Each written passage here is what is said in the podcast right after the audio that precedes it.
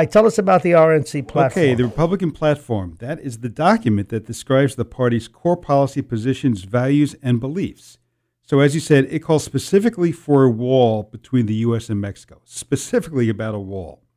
It does. The actual platform calls for the wall. It called, is it going to originally be the- wood or is it the going to be like language- a hedge? The language was originally barriers, and then they changed it to wall. okay, go ahead.